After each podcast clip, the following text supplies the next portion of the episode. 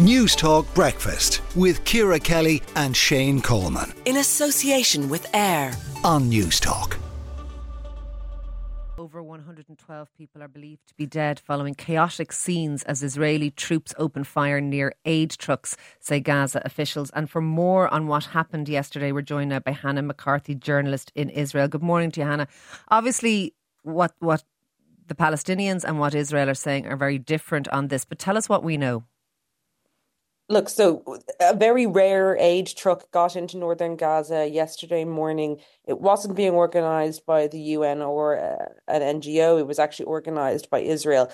They don't seem to have fully considered through the security required for delivering aid to, you know, thousands of desperate yeah. people who have not seen an aid truck in a while there are competing accounts of whether uh, you know people you know panicked and started you know looting the truck and then uh, Israeli soldiers fired shots or whether Israeli soldiers fired shots and this triggered uh, a stampede and panic we've heard people were kind of run over by some of the trucks uh, what we know from other NGOs is that this type of panic and desperation is understandable in this scenario, sure. and there have to be security precautions, which it seems that Israel didn't take uh, proper regard for.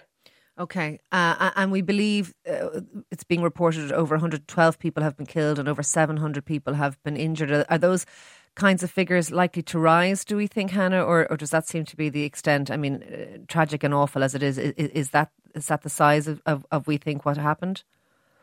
So, so the hospital uh, in Gaza City, which took in the the uh, wounded and the dead, yesterday it was you know twelve gunshot victims, and then the rest were uh, victims of the stampede. But then there was another hundred people with gunshot wounds. And again, in this scenario, if you don't have you know food or medical equipment being delivered, many of these people, you know, these treatments would this this would be treatable, but in this kind of scenario, you know, if you have a yeah. gunshot wound to your arm, this could be very quickly become lethal. Yeah, and I think you're you're absolutely right in in in a situation where people are starving and desperate, of course, aid trucks might be rushed when they arrive in anywhere. Um, obviously, there had been talk of ceasefires and, temporary pauses. Joe Biden had said as, as soon as, as Monday. That all seems to be off the table again now following this. I wouldn't say it's necessarily off the table, but certainly uh, it's um, you know making these talks a lot more uh, pressurized.